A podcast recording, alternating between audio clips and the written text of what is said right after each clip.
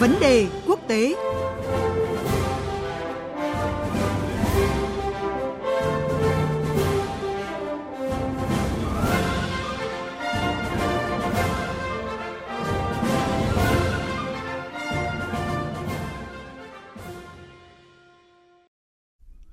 Thưa quý vị, thưa các bạn, vòng đàm phán mới nhất giữa Mỹ và Hàn Quốc về chia sẻ chi phí quốc phòng chung vừa kết thúc mà không đạt được tiến triển nào. Như vậy, hai bên chưa tìm ra được giải pháp cho yêu cầu của chính quyền Tổng thống Mỹ Donald Trump với Seoul về tăng mạnh các khoản chi cho việc duy trì các lực lượng Mỹ tại Hàn Quốc, gồm 28.500 binh sĩ.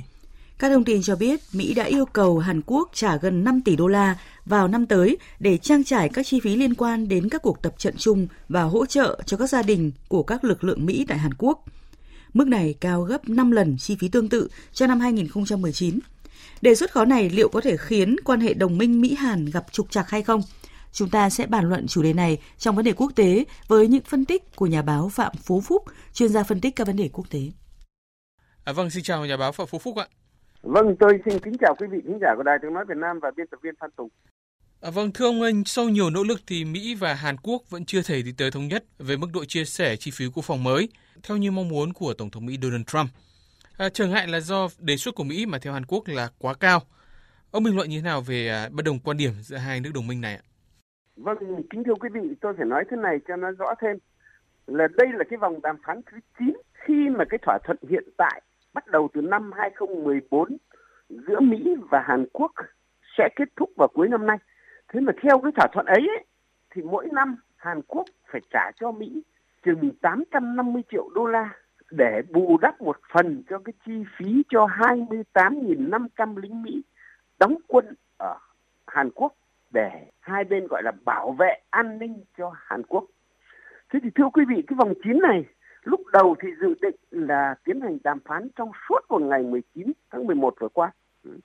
Tuy nhiên, chỉ sau một tiếng ngồi với nhau thì phía Mỹ đã đứng dậy và nói là chấm dứt đàm phán cái vòng 9 này. Bởi vì sao? Bởi vì ngay lập tức thì phía Hàn Quốc đã trả lời rằng họ không thể chấp nhận được cái đòi hỏi chi trả mỗi năm chừng 5 tỷ đô la thay vì 850 triệu như bấy lâu nay của phía Mỹ. Phía Hàn Quốc nói rằng cái việc này là quá sức với họ và họ không thể ngờ được rằng phía Mỹ lại đòi hỏi quá cao như thế. Thì kính thưa quý vị, cái việc tiền bạc như vậy nó đã làm tăng thêm cái bất đồng chứ không hẳn là đã rõ nhưng mà ít ra là đã có những cái gì đấy trục trặc trong quan hệ giữa hai bên. Nhất là mấy năm qua, khi mà cái quan hệ Mỹ và Triều Tiên có cái dấu hiệu được cải thiện hoặc là tiến hành những cuộc đàm phán để cải thiện, vì sao lại có cái trục trặc? Bởi vì thế này cả Mỹ và Hàn Quốc đều nghi ngờ lẫn nhau là sử dụng Triều Tiên để làm bất lợi cho mình.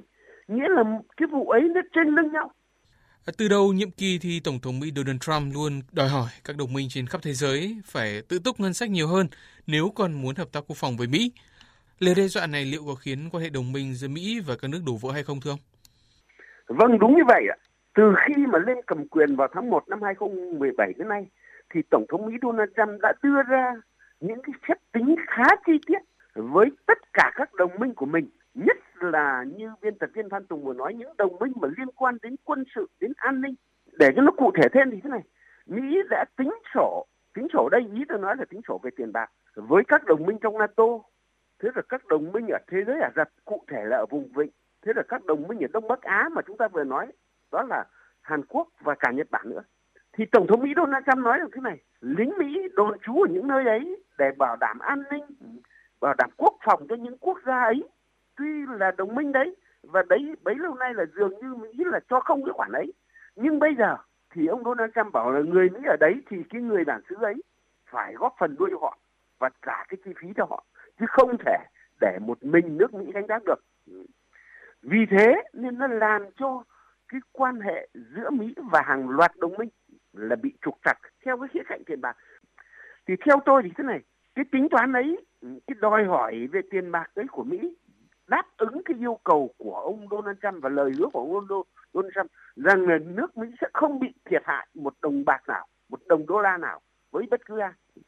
Tuy nhiên, chúng ta cũng phải nói rằng cái việc mà Mỹ đi giúp nước nọ nước kia hay việc Mỹ đóng quân ở chỗ này chỗ khác đấy cũng chính là bảo đảm an ninh bảo đảm chiến lược của mỹ chứ không phải chỉ có giúp không thế vì thế tôi nghĩ rằng dù có đòi hỏi hay dù các nước kia có trả đến trả đầy đủ hoặc trả được mức nào đi nữa thì cũng không thể làm đổ vỡ được quan hệ đồng minh.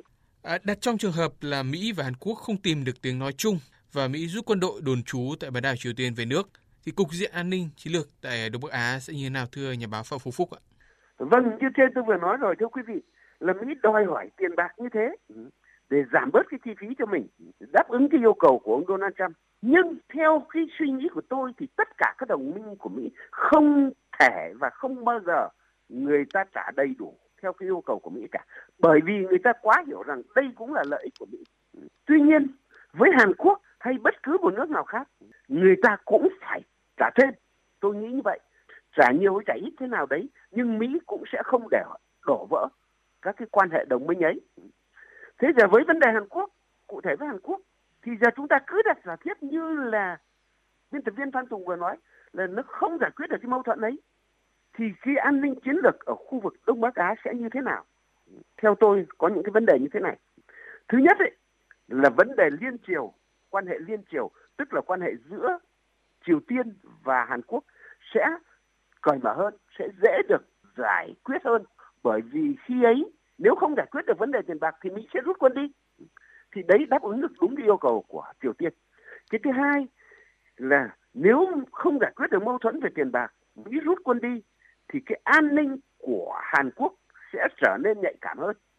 Nhất là khi cái quan hệ liên triều không đúng như cái tôi vừa nói mà nó không được giải quyết thỏa đáng thì cái an ninh của Hàn Quốc sẽ trở nên nhạy cảm hơn. Và đồng thời không chỉ Hàn Quốc an ninh của Nhật Bản cũng sẽ trở nên nhạy cảm hơn. Đấy là cái thứ hai. Và cái thứ ba nếu không giải quyết được mâu thuẫn với Hàn Quốc về tiền bạc Mỹ sẽ rút đi thì người được lợi ở cái vùng Đông Bắc Á này sẽ là ai kính thưa quý vị đấy sẽ là Trung Quốc và Nga bấy lâu nay có sự đóng quân của quân Mỹ ở đấy dù sao và chắc chắn rằng phải nói là chắc chắn sẽ cản trở những cái ý định chiến lược của hai quốc gia này đối với khu vực Đông Bắc Á. À, vâng, xin cảm ơn nhà báo Phạm Phú Phúc về những à, phân tích vừa rồi.